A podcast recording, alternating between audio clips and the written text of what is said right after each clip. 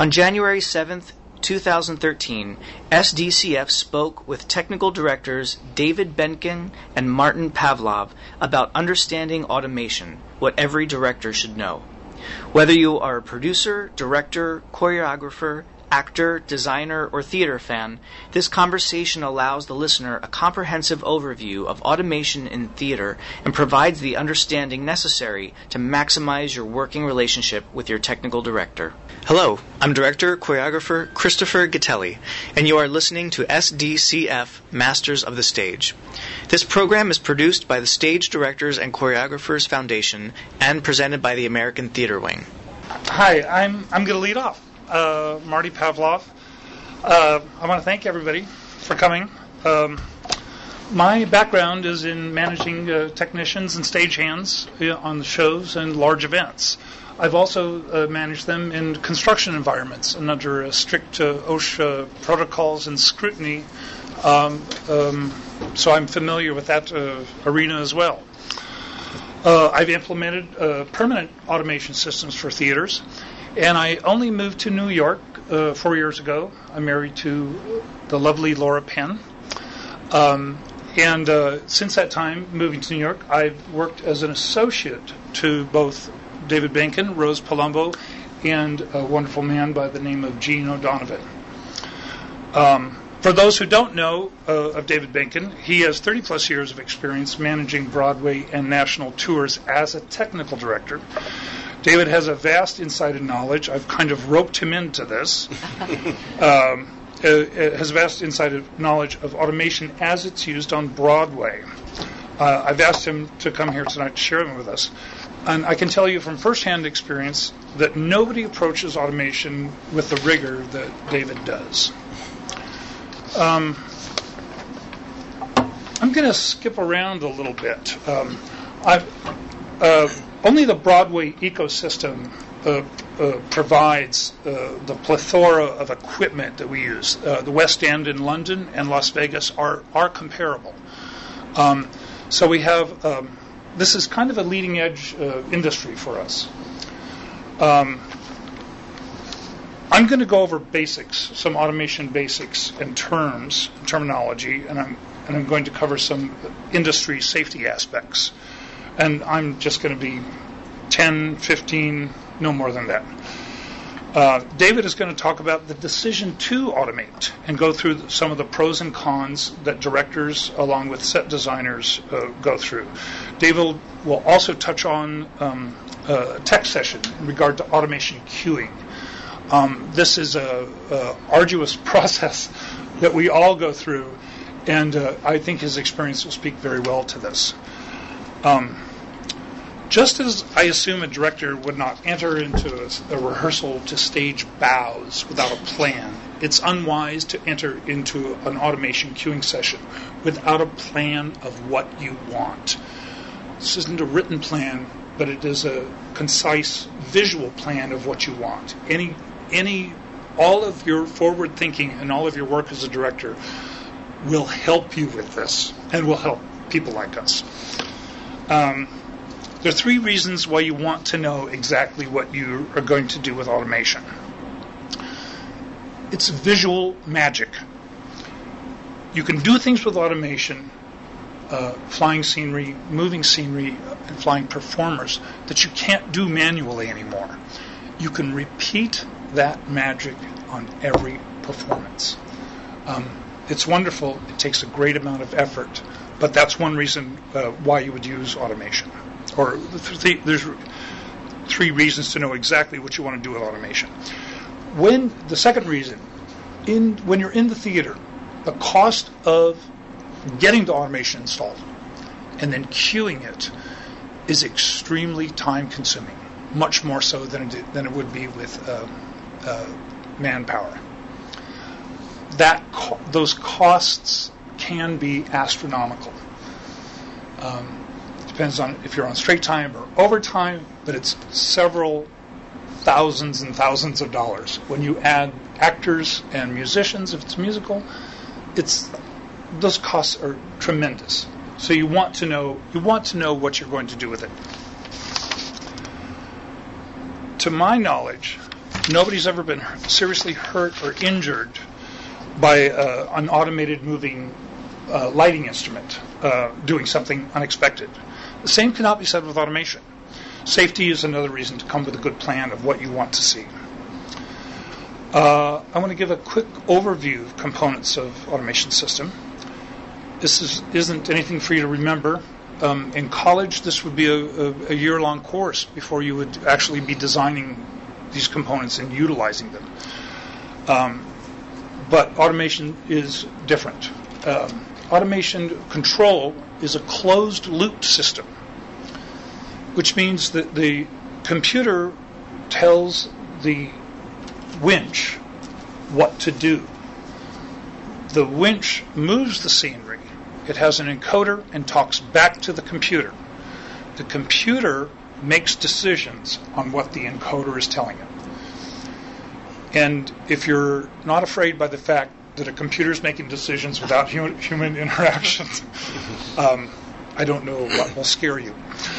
Um, but it's it's a very precise and it is a closed loop system and it works very well. Uh, I want to talk just briefly on about loads and, and in particular overhead loads uh, in the theater and in many aspects of the entertainment industry.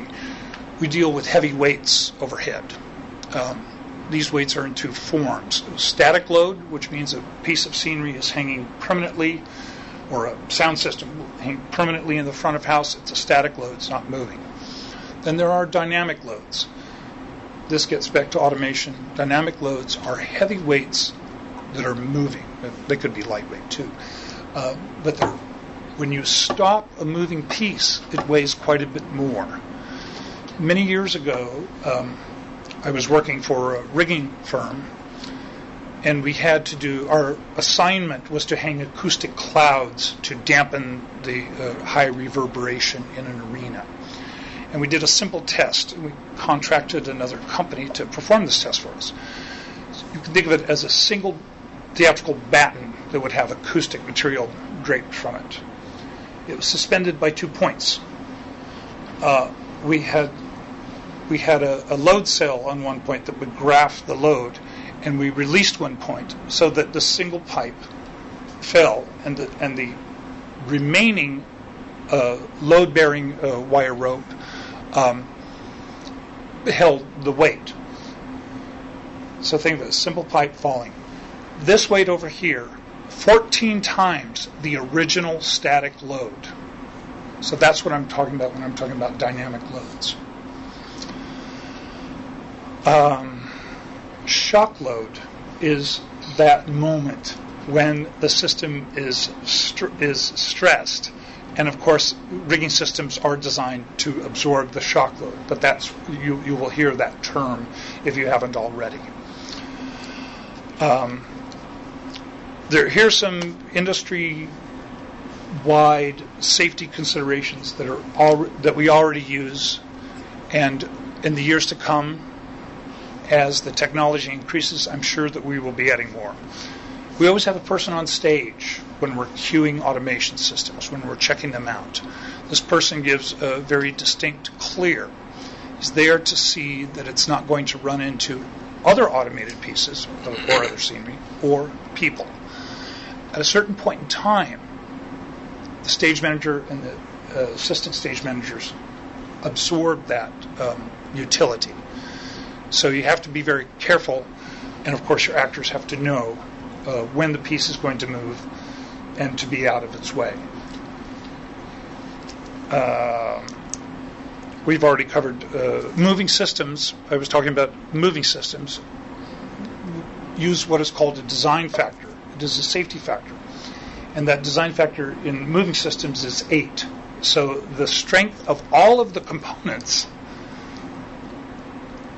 to from their static load to their breaking strength is eight times the original uh, weight. So you have a safety factor or a design factor of eight, and we we use that. And that's an industry-wide thing. Uh, our industry uses constant load rated motors. These motors come from the manufacturing industry, and they can run in a factory 24 hours a day. We don't exercise them to their capacity. But that's a good thing. They're always there, ready for us to go to work when we ask them to. Uh, the two shops in New York that I am familiar with have a rigorous sign off procedure to all of this equipment, and in particular the winches. Um, it's exacting and it's rigorous. And um, I'm not going to go into detail, but you need your reading glasses. Um, one of the things that you will find is dates and times and personal signatures for every component of an automated system. Um, and it's great because you can track if a certain batch of winches uh, failed in a certain way, you can track the date that they were made and you can check the other ones. So it's very exacting. Uh, those are uh, some concepts and safety considerations. I'm going to go over some terms that you're going to hear. Um, automation is designed for movement. Uh, one of the things that you'll be asked to do is how fast you want it to move, and we use feet per second. And that's it's kind of a hard visual thing. I'm quite used to it, and it's still a little bit difficult for me if I if you ask me to uh, demonstrate. Um, 30 feet per second or 120 feet per second. Um, but that's the designer of the automation needs to know that uh, before the system can be put together. Uh, when you automate a piece, you're dealing with uh, you, when you're cueing a piece, it starts at a zero point, or let's say this: when you during your pre-show checkout, the technicians will zero the piece. That means that forever after, during that performance, that piece of automated equipment, whether it's a wagon moving on stage or something flying down from above, will know will be use, utilizing that zero. In a in a difficult situation, you may uh, during an act break re-zero the piece. Um, from the zero piece, you you're going to ask it to move at a certain speed, feet per second. To get to that speed, it's going to ramp up or accelerate. We call it accel. So you, when you ask a piece to move, it will accel up to a certain speed, move at a constant speed, and then ramp down or decelerate. And it will reach its target. So uh, speed, accel, speed, decel, and target. It's, it's simple. It gets complicated very quick after that. Uh, all co- automation consoles have a stop button. A stop button is a programmable decel rate. Um, that is the first button that the uh, uh, automation operator will go for. If it's an emergency, and if he or if he senses he or she senses it's an emergency, they will hit the e stop. That is an instant cutoff of, of power to the winch, and it will stop. It will induce shock loads. That's why it's not his first choice. But in an emergency, that's what he would do. But if the stage manager says, "Oh, stop that piece. We're going to go back," he'll hit the stop button. The piece will slowly come to a stop, and then he'll go back.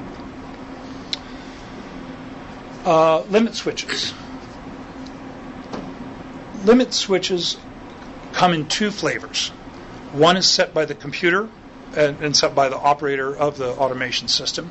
And then there's what's called a hard limit, which is an electromechanical switch that's set during the load in process. So this piece of scenery that flies in will not go through the stage floor. It will hit a hard limit, and that will be set. But you can think of it like a layer cake. The hard limits, the electromechanical limits are outside. The soft limits are inside. You should always hit a soft limit before you hit a hard limit.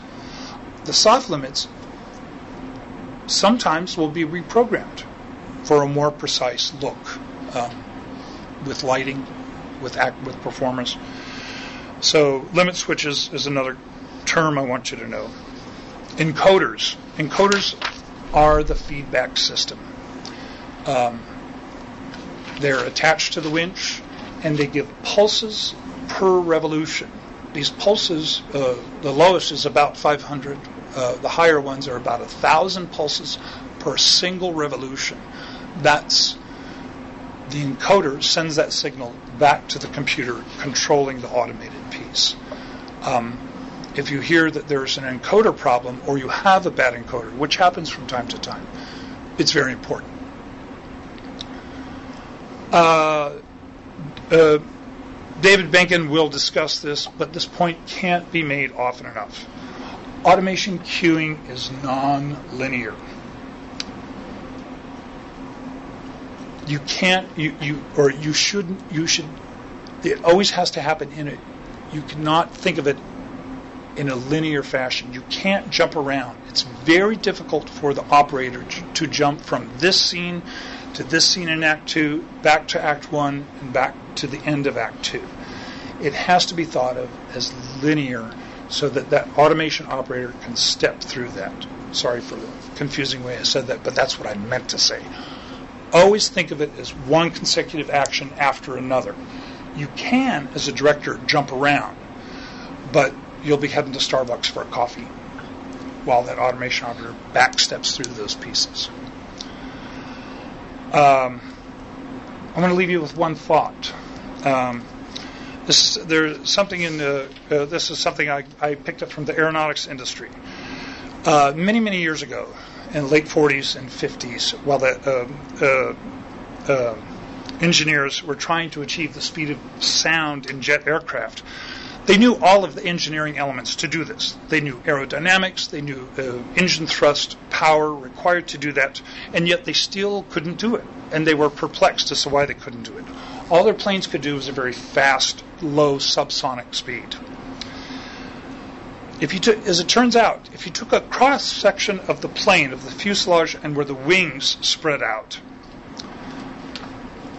that cross section became an area, and it was quite large. If you graphed it, it looked like a snake had swallowed a small animal. It was quite large. The answer was simple.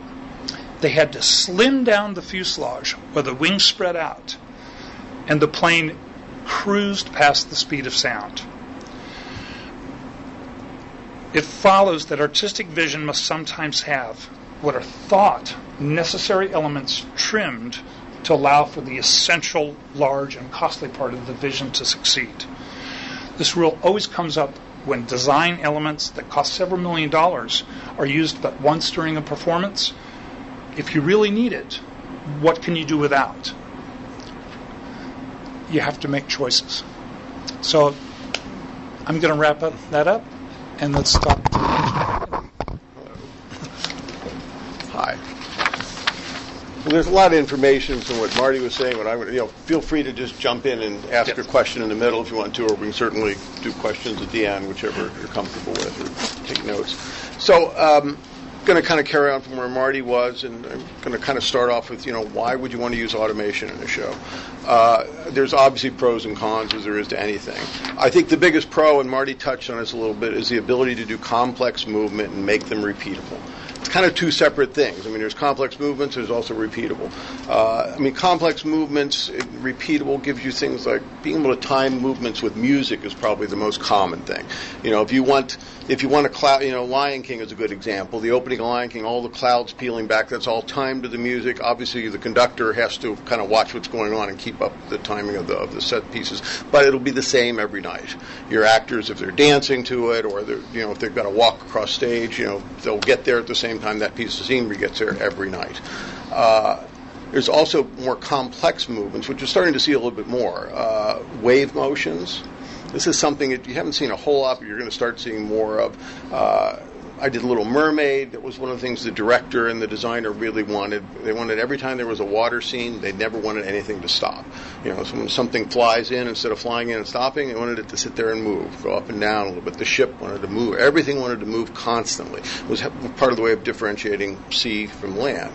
But of course, you know that's almost impossible to do with a manual flyman. The guy would get a little tired up there moving the line set up and down, say, a foot, six inches, and it wouldn't look good. And again, it wouldn't be repeatable. Because again, your lighting designer wants to know when this piece is up here that night, it wants to be up there at that point during the same time because they're doing moving lights that are tracking along with it. So that's kind of what we call wave motion.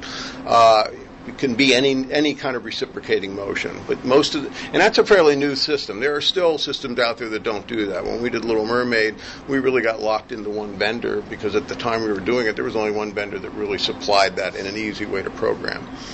Uh, overlapping cues, again, another thing which you know you can hit. You can do that manually too. But you know the ability to start one cue, that cue triggers another cue and triggers another cue, and they can get very complex. And you can trigger cues.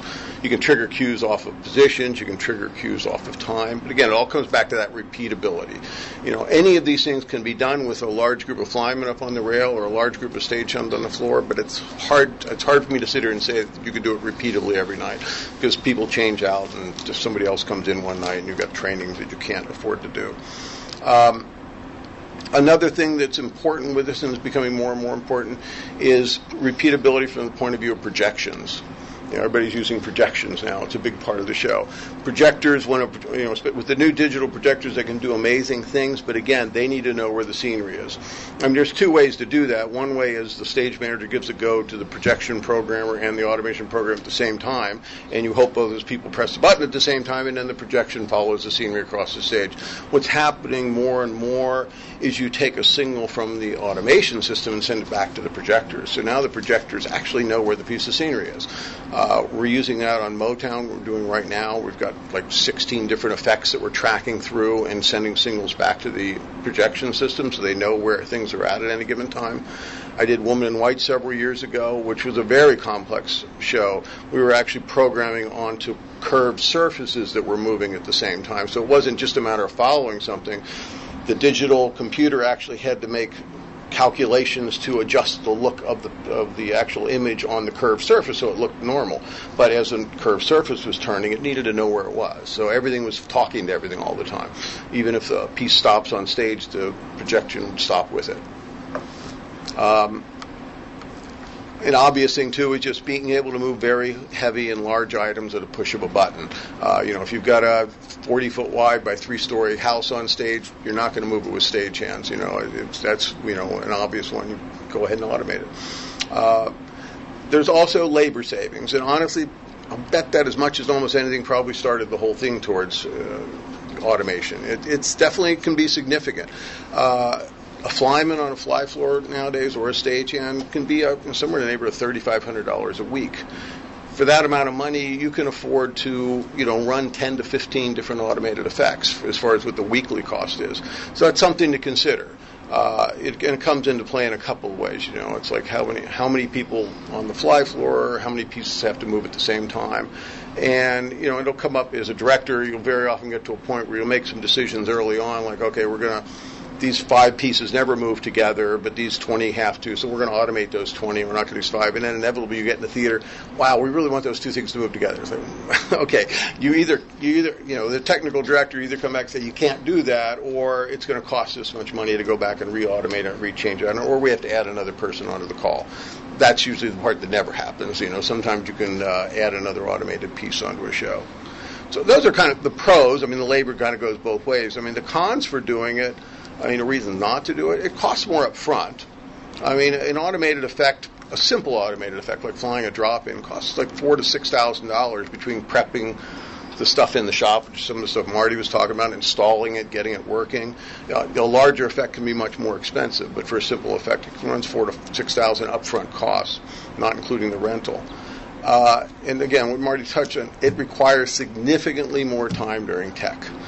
Uh, I find nowadays between lighting and automation cueing, you'll consume the majority of your tech time. And by majority, I mean 75, 80% of your tech time will, you know, it's not going to be about talking to actors or how to move them or talk about how they're, what they're feeling in that scene. It's going to be about getting that piece of scenery or those 30 pieces of scenery from this position to that position and those 100 moving lights to follow it all along.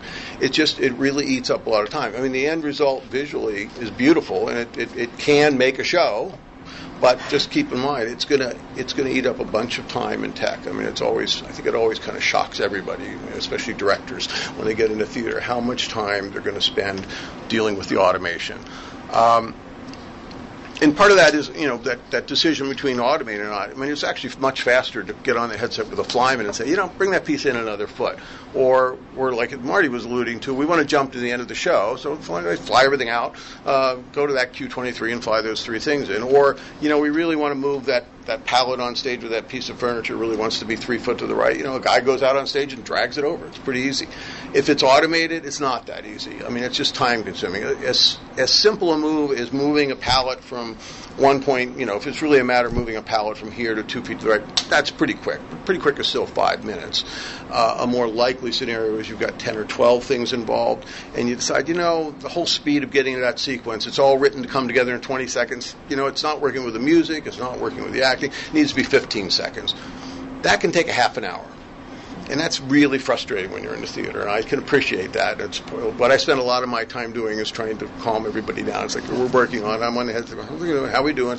And you know, and the opera, operators, oh, it'll be soon. It'll be soon. But and it's part of what you know Marty was saying too. You got to be more careful with lighting you know, you can kind of throw it out there. Well, we'll move the light over there and just move it over there. With with scenery, you can't really do that. You really got to think, you know, is somebody clear there? Is this piece out of the way? Is that out of the way? Somebody's got to give a clear. You know, it's it's just very time consuming. And once you know, once you write it, you can't just write it and then throw it out there and try it with the actors. You have to run it once. so it's really frustrating. I'll get everybody off the stage. We're going to run the cue. Okay, it did what it was supposed to do. Everything stopped. Now we're going to bring the actors back up. So you know, it, it eats up a lot of time. It's it's beautiful when it's done. I love automation. I spend a lot of time dealing with it, but just keep in mind it takes a lot of time. Um, another thing which you haven't touched on is flying actors. Uh, traditionally, you're always flying actors or actors or things with actors on them. You know, used to always being in the Foy flying system, and Foy does both manual and automation. There's other companies out there that do it too that can be that can eat up more time than you can imagine in a theater flying people. And part of the problem with that is it's just it's really time consuming when something is hanging at the end of a line and you got to move it you know if, if everything's in a track on stage and you got to move it from a to b it can move there and you got accel decel time it stops when you're moving somebody flying and you go from here to here, they don't stop. They go like the pendulum. They go back and forth. So you have to write it to go to that position, and you have to write a really complex set of cues to stop it at that position. There are some newer systems coming online that do a little bit more of that for you, but it can eat up an incredible amount of time.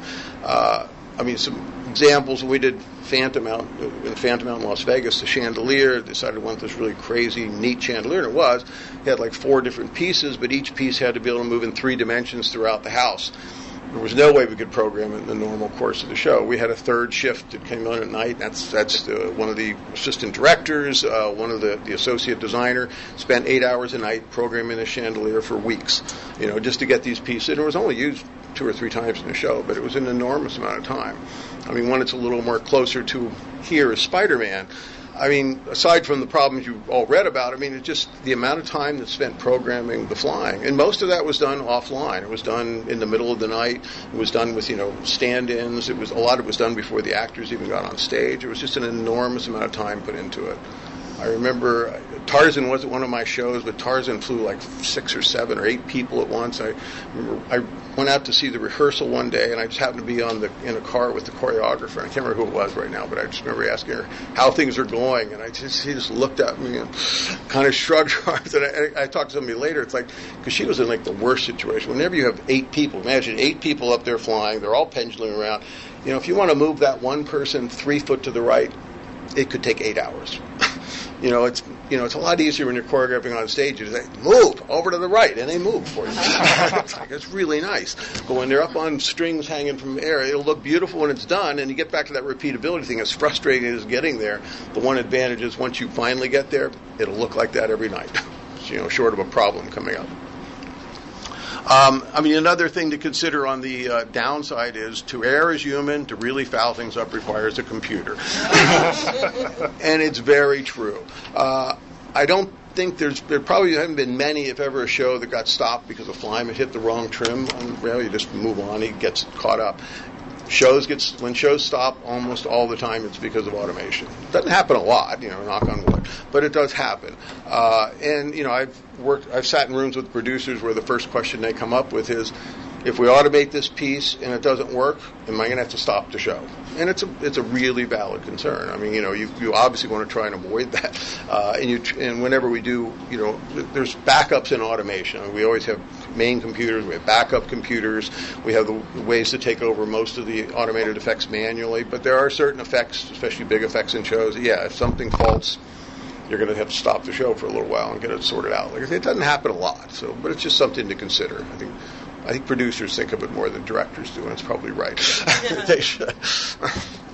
um, I mean, other things to keep in mind when you're cons- uh, considering automation, uh, things move faster in your head than they can possibly move on stage.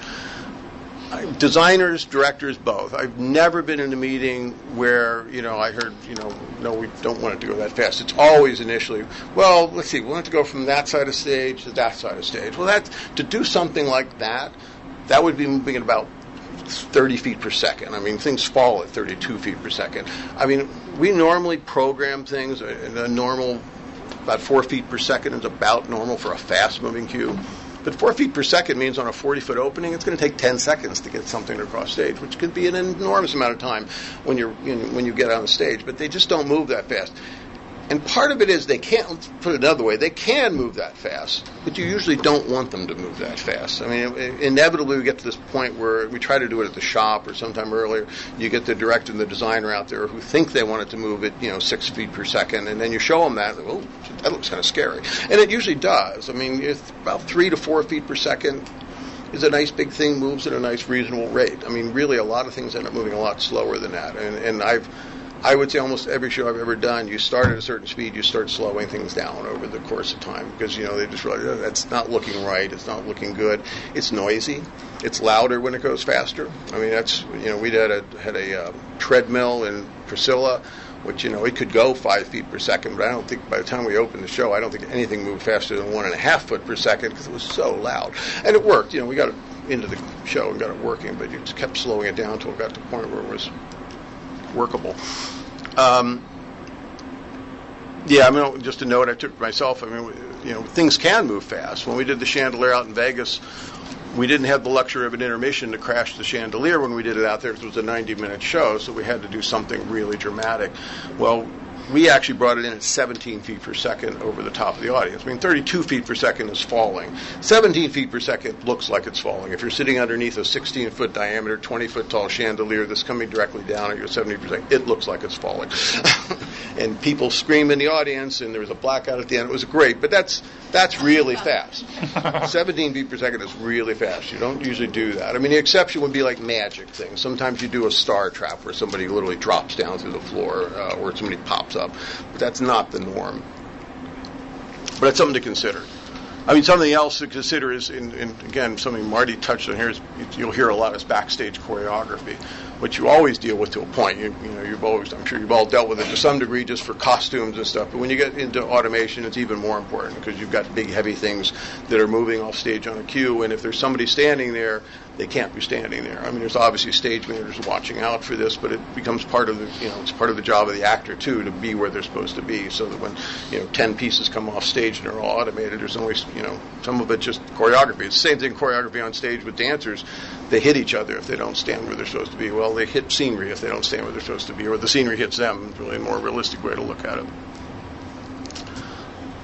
So, you decided to automate the show what are some of the options for looking at cues before you get on stage? It's, it's hard for almost anybody to really visualize what's going on with automation. I mean, it's just a lot of stuff going on. It, but you don't want to wait until the first time you get on stage with your entire company there to figure out, you know, that really is not what we want to see. You want to try and come up with a way to visualize it before that. I mean, the most normal and the things people have been doing for years are models and it helps a little bit. It helps to get a model out. At least you know you can certainly see the, the end look and the beginning look, and decide whether you like that. And you can move things around a little bit and get a, little bit of an idea for the speed. Uh, probably the next step for that is storyboarding it. You know, taking pictures of the model, which those things are really valuable from my point of view. When I get in the theater, those are probably the most valuable things to have a storyboard and like front elevation, because then before you get there with the company, I know what I need to program into the system. I know this piece wants to move from there 10 feet over there, or this piece wants to, you know, fly in and stop three foot off the floor. And that's all, that all comes out of models and storyboards, work with the designer and directors sitting around. Some other things that you can use, which are really valuable, are setting up the set outside of the theater often not a practical option, but it's but with a lot the heavy show, it's becoming a little more often that you see that. Uh, whether you, probably the most common thing is to set it up in the shop, which kind of serves two purposes. As a technical director, I love to see as much stuff set up before I get in the theater as I can because it gives me a chance to debug it in a place that's a whole lot cheaper than trying to do it in a New York theater. Uh, the other advantage is then the director and the designers can come out to the shop and see it work.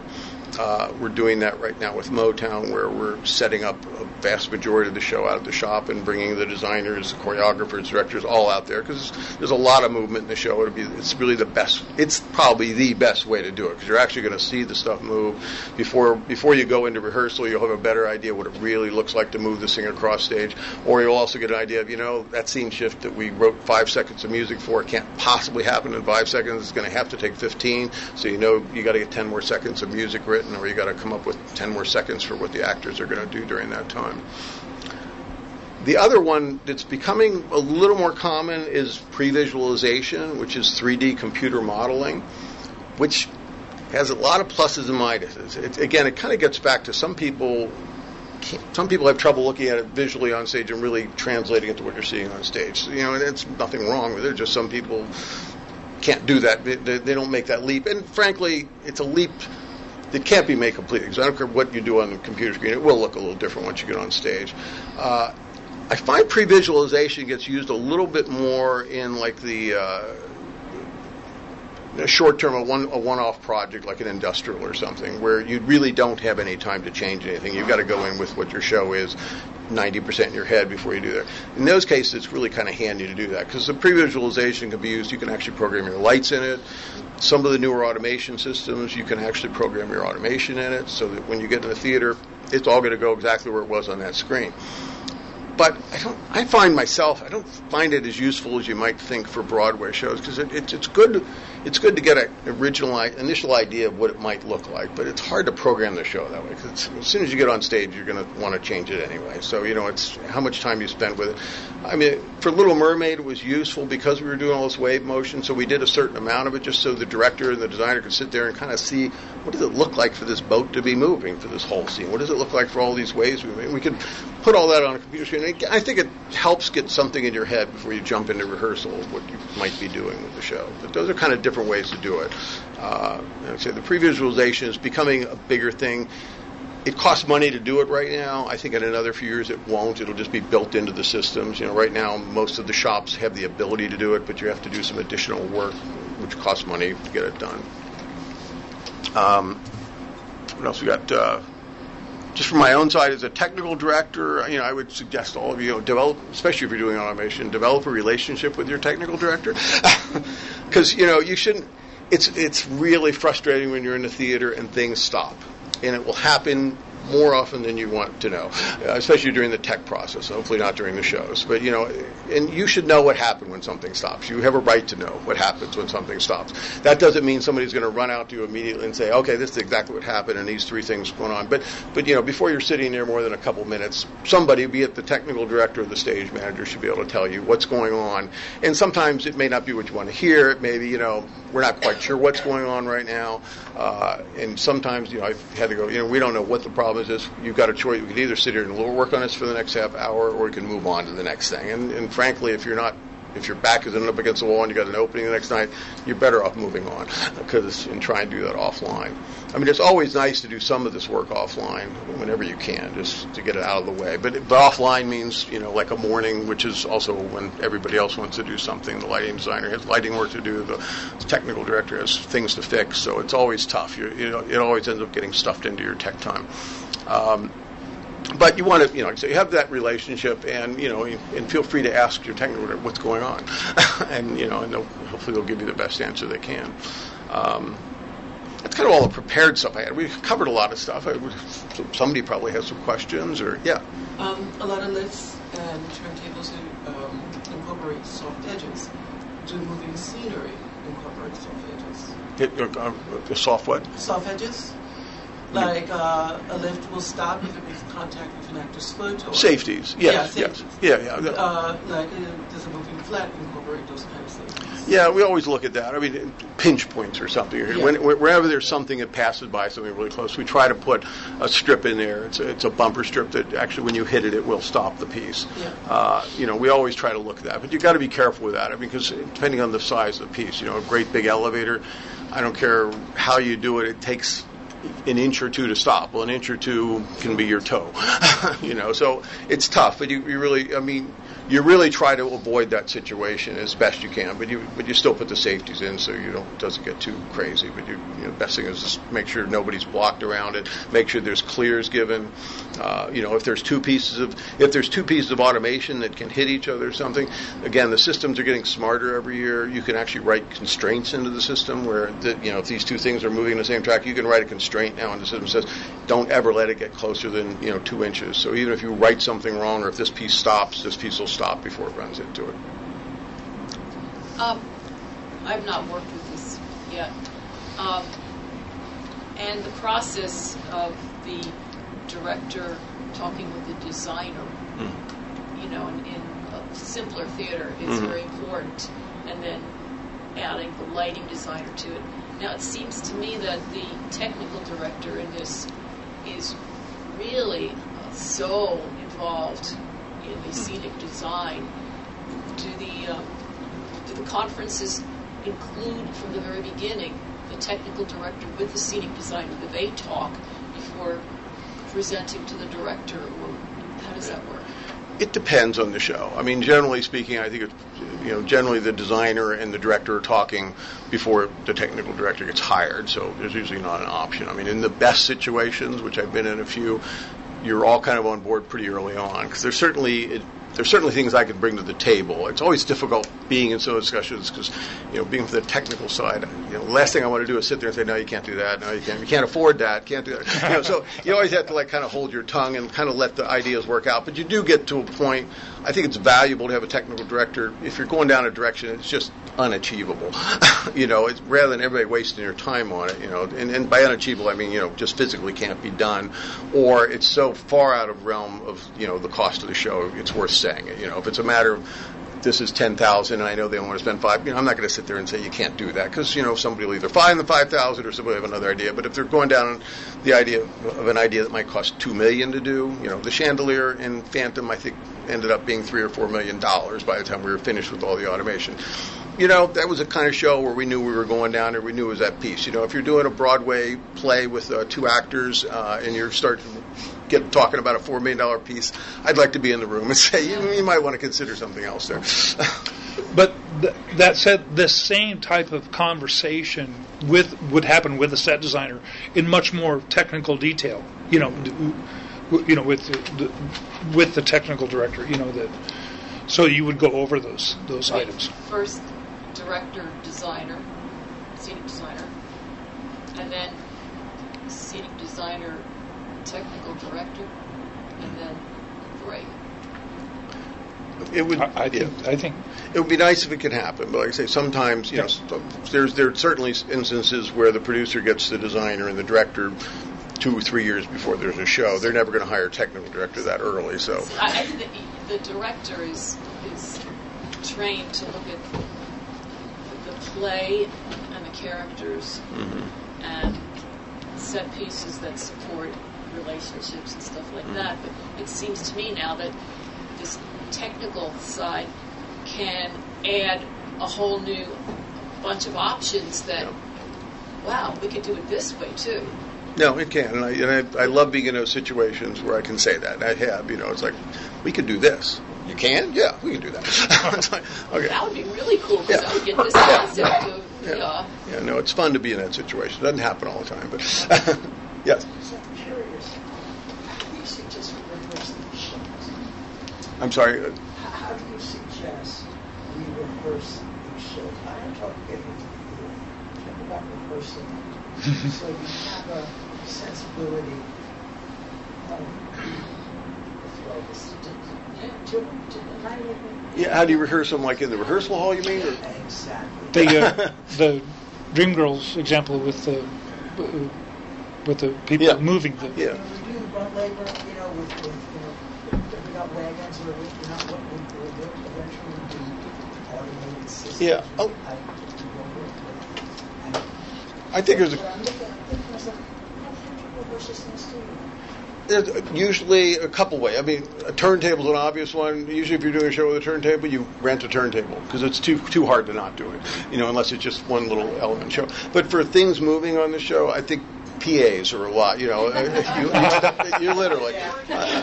I mean, we've done it on shows before. Marty's saying for you know, Dreamgirls had five screens that moved up and down, rotated, flew. The flying we couldn't do in rehearsal hall, but we basically made essentially a rolling rack, like a rolling uh, rack for costumes, and hung a drape over it to match it, and had five of them out there. And there were ten PAs that moved stuff around. it's it's tough. I mean, you do need to. Here, it's on tape. Yeah. yes. And I'm just curious about this. How many things need to be preset so um, that it always, you know, always happens? And how, how many things can be driven by sensor? Driven by which? I'm Sensor. Sensors. Sensor. Yeah. Instead of, well, let's say you know, go through a technical rehearsal, Mhm. it's preset. All the actors know what they're going to be, and Mhm. what happens. But let's say that. Uh, the timing is off for a little bit, or the actor comes in slow. And what, what activates something is not a, not the computer, but the actor. It's tough. I mean, So it- I'm interested in that sort of Mhm, thing mhm. because of movement, Yeah. so that something doesn't happen if the actor holds back for a few moments because it's right for the scene. Mhm. Then will that activate instead of the actor having to follow the technology? Well, I think the first step to that is your stage manager, which is, you know, everybody always asks that. Well, you know, when I give talks to, like, you know, or, or give, you know, reporters are always like, well, geez, it just runs itself. Well, it doesn't really run itself. The stage manager is obviously your first step, and you know that's why you don't, you know, you could write a show. There's nothing in this technology that wouldn't let you write a cue where you press the first cue and everything else in the entire two-hour show cues off of it. Right. You don't do that for that reason because the actors are a little different. That's why the stage manager is the most important person out there. He's calling cues to that person that's hitting the button for the automation is getting a cue from the stage manager who's watching the actor. Now, the other side, if something just goes a little wrong and you need to slow down, most of the automation systems, in fact, pretty much all of them, have the ability now to like just take take a switch, literally it's a button, and just pull it down and slow everything down a little bit, and then speed it back up again.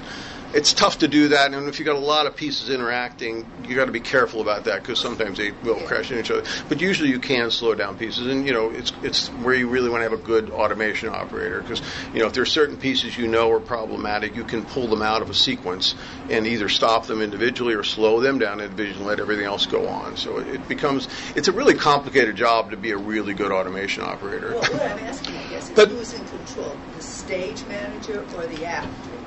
That's really, in a way, what I'm asking. Yeah. Right. Because if the actor or makes a decision that's really right, because this is live theater, we're Mm-hmm. not doing films, Right. and and it's right for the production. hmm Can that, can the can the the technology be dependent on that, or is it the stage manager who says, okay, now this is what we're going to do, you know? And that's really interesting. Well, I think I think the stage manager determines. You, it's hard if you've got a sequence of ten things moving in five seconds. It's hard to change that sequence when it starts, though. It certainly can be dependent on the actor. If the actor takes a little more time to get to that point, I mean, generally the stage manager is calling a go on a cue line. Now, if the actor takes ten seconds, eight seconds, or you know twenty seconds to get there, you know, because you realize you got audience response you're waiting for. So you, Right. it's really sensitivity stage manager. of what's going on. But remember that that you're giving that you, you could you could design a system and sensors that, that you would be giving that actor that responsibility. Time. Some, and and that actor lights, really wants to fill that moment. And yet at the end he knows he has all of this responsibility to hit this one sensor so that all this stuff can happen. You know you, you have to remember that the, there's a huge responsibility that that actor you have to be careful whether whether you want to give that to to them But I, because you want them to fill I understand that, but what I'm thinking is that everything is related in a way, and the feeling of the whole show has to be interwoven. So if that's possible, maybe the, you know, the actor, the, the stage manager is tuned into watching the actor, the actor can set it off. with that kind of, where we're not, you know, following the technology and following the music, and pretty soon we got to show that we don't, okay, mm-hmm. you know.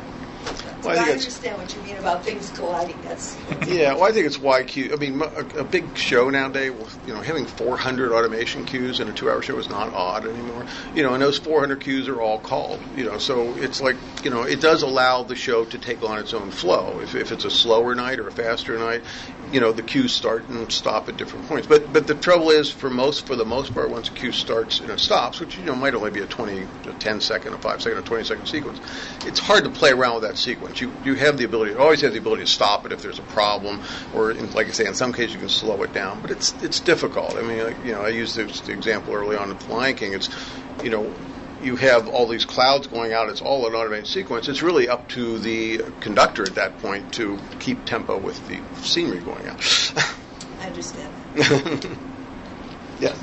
Excellent. Um, this is fantastic. More detail about this. Um, explain to me why we have all this great computer automation is so time consuming and changes. Where's the lag? What is it?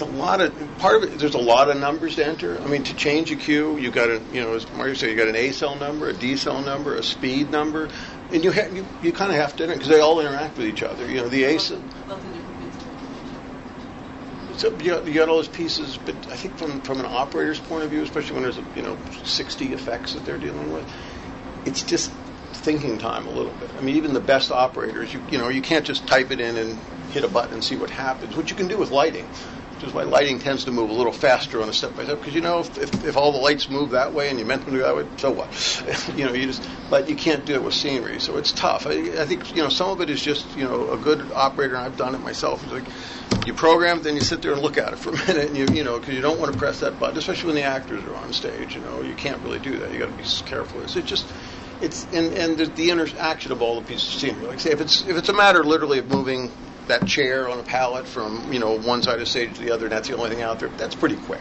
You just that's really just setting a target number, but you still have to adjust the speed, the accel, D cell. So you know at a minimum you're you're typing in at least four or five numbers on each thing.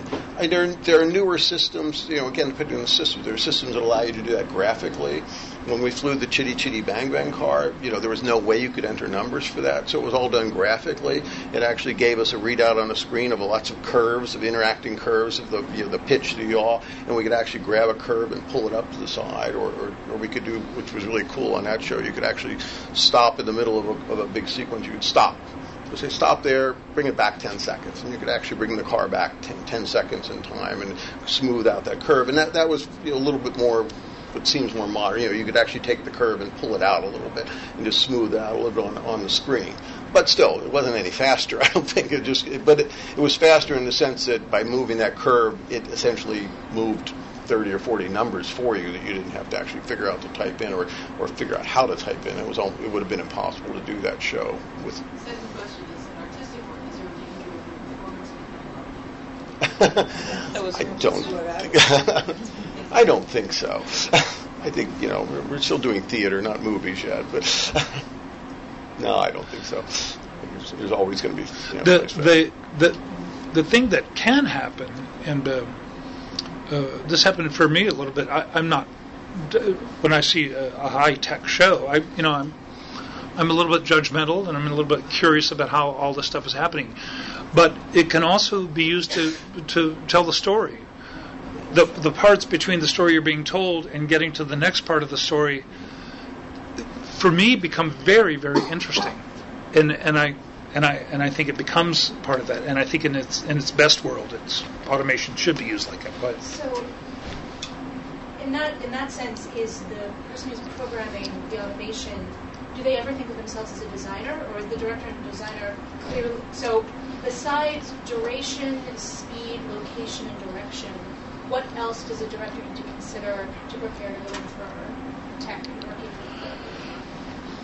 Well, again, I think, you know, what all's moving? Do does everything want to stop at the same time? Does, do, you know, do, do we want to layer it in where the things downstage stop, then the things upstage stop? And, you know, and some of that, you know, that's what some of this things we're talking about. You look at some of that in the model and get an idea of the pre-visualization can help with that. Certainly, doing it, sitting in the shop and seeing it happen. Uh, you know, it, but I hate to say it. At some point, you've got to see it happen on stage. And, you What's know. been most useful in terms of your own uh, interaction with directors? How, how has the relationship worked best? with the director. Yeah. I think getting it, you know, it's, it's it's probably almost. I find I probably work more with the designer that closely. You know, the director talks to the designer. You know, I don't really like that. What do you think? And the designer, well, you know, maybe we should pull that off at a different speed. I mean, as far as you know, different people do it differently. I think the person programming it. The better programmers do have a certain sense for it, and they kind of watch for things and clean up some of the little edges that are hard to see when you're out there. Uh, usually, when I'm doing a show, I'm out in the front of house on a headset, actually translating what the designer or the director is saying to me. Like, you know, that needs to happen 20% faster. or you know, and sometimes I, you know, I have an idea what they really mean by that, and then you, you change it and take a look at it. Uh, but, but yeah, I think I think the best autom- you know, part of what your question, best automation operators do have a certain sense for it, and they want to have a certain idea where it's going. I mean, I find some of my better operators, like I said, when you're moving 20 or 30 things, there's a big picture you're looking for. A good automation operator looks for the finer points. Okay, you want everything to stop at once. Well, okay, it looked like it stopped at once, but you know the reality is it stopped a half a second later than that, and they'll clean all that little stuff up in the background. realistically, how much is automation being used at the regional and off-Broadway levels, as opposed to the big, multi-million budget spectacular? I, obviously not as much. I mean, it's all you know. It's slowly getting into universities a little bit more, but it's expensive. You know, it's ex- even moving lights, or you know, just now I think breaking in. You know, the better universities are the big or the ones with bigger budgets are starting to see that a little bit more. But I still don't think you see too many off Broadway or you know with 150 moving lights in it or you know 60 moving automated effects. So what's like the bare bones level of automation that is achievable with that kind of budget? Is it just the moving lights, like the first tier that you would go for? Well, the mo- moving lights and moving scenery, they're, you know, they're similar, but they're serving different purposes. I mean, basic automated effects, what I would call, you know, moving a, deck track, an automated winch in a deck that's got to move things across stage. That's pretty basic. Flying a drop in is pretty basic. I mean, those are, you know, both those kind of effects. It cost you about twenty five hundred dollars to prep it in the shop. It costs you about two hundred to two hundred and fifty dollars a week to rent it, uh, and then you've got to install it, which is, you know, the rest of the money that gets eaten away at it. But, uh, but yeah, it's. But it, but in that sense, you know, turntables have been used in regional theaters for years and done perfectly well, and that's now that's all automated. But it is tough, and I think from a director's point of view, it's, it's a hard thing to deal with. Is the amount of time that can be eaten up. And I've done, I've done new shows. You know, I did one I won't say the name of. You know, I had a turntable, and it's like, you know, it was a new show. It needed, it, it obviously was, you know, being worked on. You know, and it's like, you know, every time the director made a minor change, like sped up the turntable by, you know, ten percent. It would be three hours of work, you know, but mostly for lighting in that case because they were they were following everything on his turntable, all these lights, you know. So it's like you know the director had, yeah, what do we, you know, let's cut that line. Well, cutting that line would turn into three hours of work, you know. So you know, how many lines can you adjust in a in an eight hour rehearsal period? Suddenly, instead of like you know making all these huge changes you want to make, you're finding you're getting bogged down in the two or three little things you wanted to get done. You know, you wanted to get twenty things done that day, you get two things done that day, uh, you know, and that's a consideration. I mean, there there obviously is an end result that you you know you've got to assume is worth it if you're going down that road. But you know, you, it's it's going to take time away from something else. You know, like Marty was saying, you know, if you want a million dollar effect, it'll be great, it'll look great, but you know, there's there's a budget to consider for both time and money that you know it's going to come from something else. If, if I understand you correctly, when you were talking about finances, that um, it costs more up front because of the building and Mhm. installing and whatnot, but Uh, you're replacing that with what is the week-to-week labor cost. So the longer the show runs, the cheaper the automation is for you because you're not putting out the labor each week. Is that correct? That is true. I mean, if, if it's it's very seldom a, a straight you know one for one you know option. You don't you don't usually automate something just to get somebody off the show because it's No, usually but I other mean, reasons. yeah, yeah, yeah. But I'm, but, but that's because it's going to cost you the bulk up front, but Right. then as it Yeah, runs, yeah, the longer it runs, the cheaper it gets, which is I worth. question about it. Does a union ever say, "Oh, well, you got to have a guy around, even though you don't need him because you're you're replacing him with all this stuff"? No, the You know, I, I, yeah. I, I, I was around when pre-moving lights and uh, moving lights came along, and boy, oh boy, good trained technicians are never out of work. Good trained technicians, and uh, uh, it used to be the first. The first workshop that was set up in a separate location was the moving light workshop. the first road boxes that came off because they were fixing the moving lights from the last gig that broke. So it's it's more work for technicians, and quite frankly, it's fulfill it's demanding, it's rigorous, and it's fulfilling work. So I, I you know it's it's uh, I, I, I think it's good. I, I don't I don't think it should be thought of as, as a labor saving, although Yeah, that aspect is certainly part of it. Yeah, I mean, there. You know, I think it allows you to do shows you couldn't have done. I mean, you know, it's like you know some of the shows. You know, you just it's an afford thing, but it's also like repeatable. You can't have. There's nobody can afford to have ten flymen on the rail, but sometimes it's really cool to see ten things moving at once. You know, so there's some really great effects that you can do with automation. You just you know, it just wouldn't be practical otherwise. And like you know, Marty's saying, I mean. There was obviously there's some resistance. There was resistance earlier on, but I think shows have gotten larger. You know, you know, it's I think more people are working and they're working longer hours because of the automation, and shows are lasting. You know, and I'm a newcomer, but I'm very impressed. I'm in, very impressed with the skill of the labor force that I've seen in New York. The ones Yeah. that I've, I, you know, I've worked in, you know, a, a, a, a quarter or a quarter of the theaters here, but it's it's very impressive. I'm not questioning Yeah. their skill, I'm Yeah, yeah. questioning whether or not they're often replaced because they're not needed because of the technology. Right, right, yeah. I mean, there's obviously a little bit of that that goes on. I mean, you know, if you you know, obviously, if you, you know, if you have a smaller show, it's got five flying pieces in it. If those five flying pieces are not moving at the same time, you're much better off to have a guy up there running it. It'll be faster for you. It'll actually be easier to do your tech period. But you know, if you want three of those things to fly at one time, now you got a decision to make. You do you automate just those three and then have one automation operator and a flyman, or do you automate everything? Uh, you know, and that you know that's decision you don't as a director you don't get involved in that decision too much. It becomes a little bit more of myself and the designer and the producer deciding which is the best way to go here. And you know some of it will depend on how long the show's going. Like you're saying if it's a short run show you're not going to pay off the cost of doing the automation anyway so you, you know we add more people on it but you know it's it's I, I think like I say I think some of automation started trying to save labor. I don't think it's really done that much. In fact, I think from a labor bill point of view, it's probably ballooned everything up because it just takes longer to do everything. You spend more time in the theater. The shows got bigger. You know, it all kind of works out. I think in the end. Yeah. Um, speaking on like a huge scope, um, so um, and kind of like our obligation to the producers and what you mentioned about the producers and we want the show to go on. So this trigger goes off and says, you know, they hear through the headset, it's not going to happen, that move's not going to happen. So, like Wagner's cycle and whatnot, he had a number of backups. The Hodge had a number of backup plans if certain things didn't happen. It was new choreography. The actors knew it didn't work. Yeah. There was something new. How often does that does that happen? Even on things that are just like small, like small, even smaller scales. Obviously, that's huge. But or even larger scales. Do we do we need to concern ourselves with backups as a director? Those things not going on.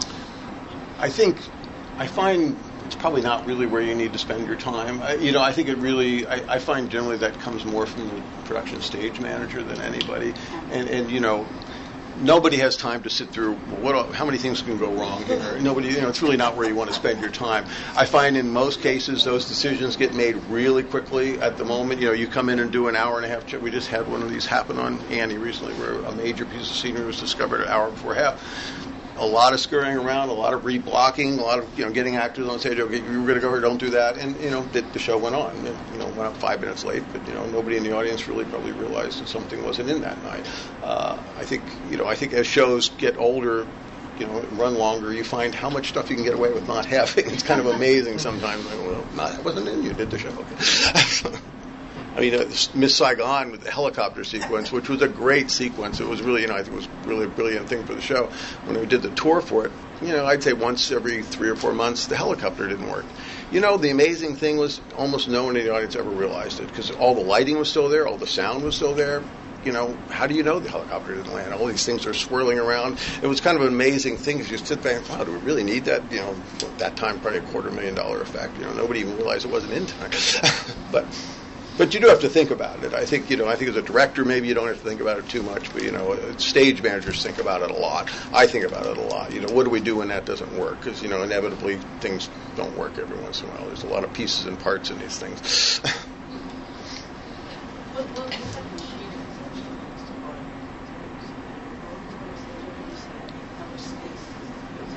Space. It doesn't take. It doesn't take so much space on stage. Motors are usually they're up on the grid. Oh. For flying sequences, they're pretty much mounted up on the grid in most cases. In newer theaters, we we'd love to have them put a, an actual level in where we can put the automation, but that certainly didn't happen in New York.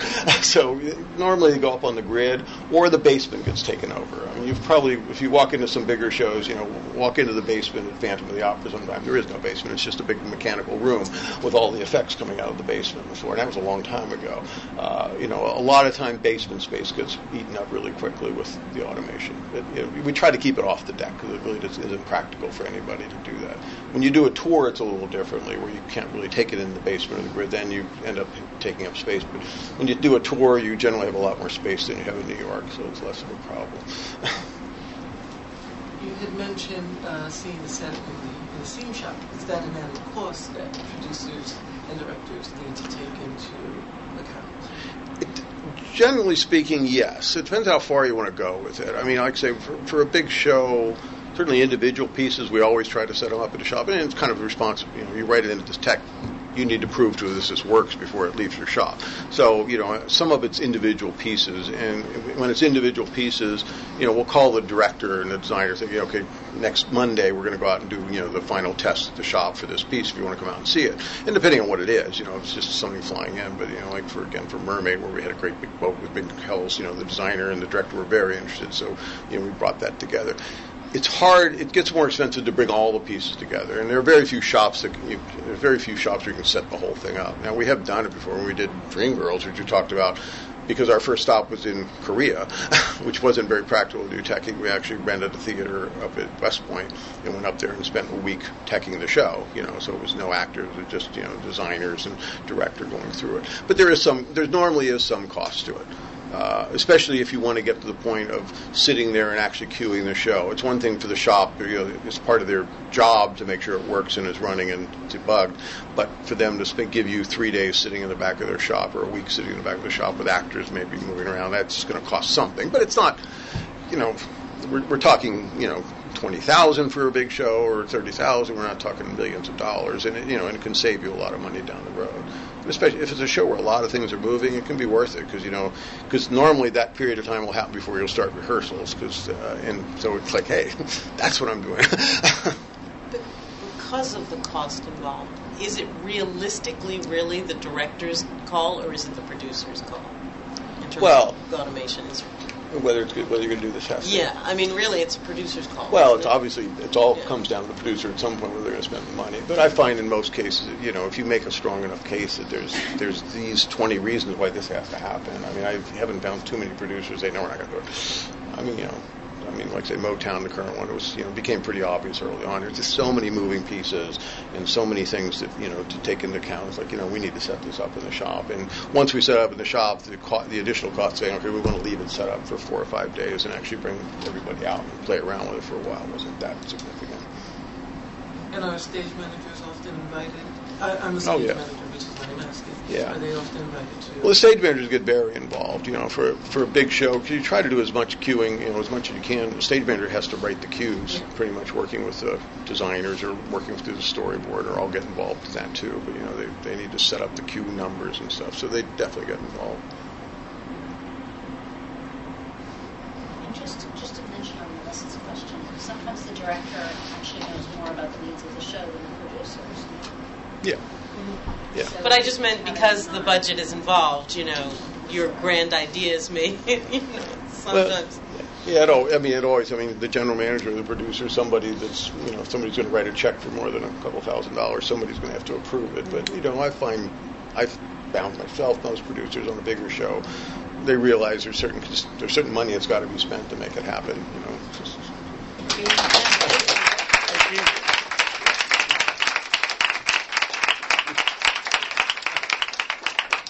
Thank you for listening to SDCF Masters of the Stage. This program was made possible by support from Stage Directors and Choreographers Society, the National Labor Union celebrating five decades representing the needs and aspirations of its members, and generous funding from the NEA, the New York State Council on the Arts, and the New York City Department of Cultural Affairs in partnership with the City Council.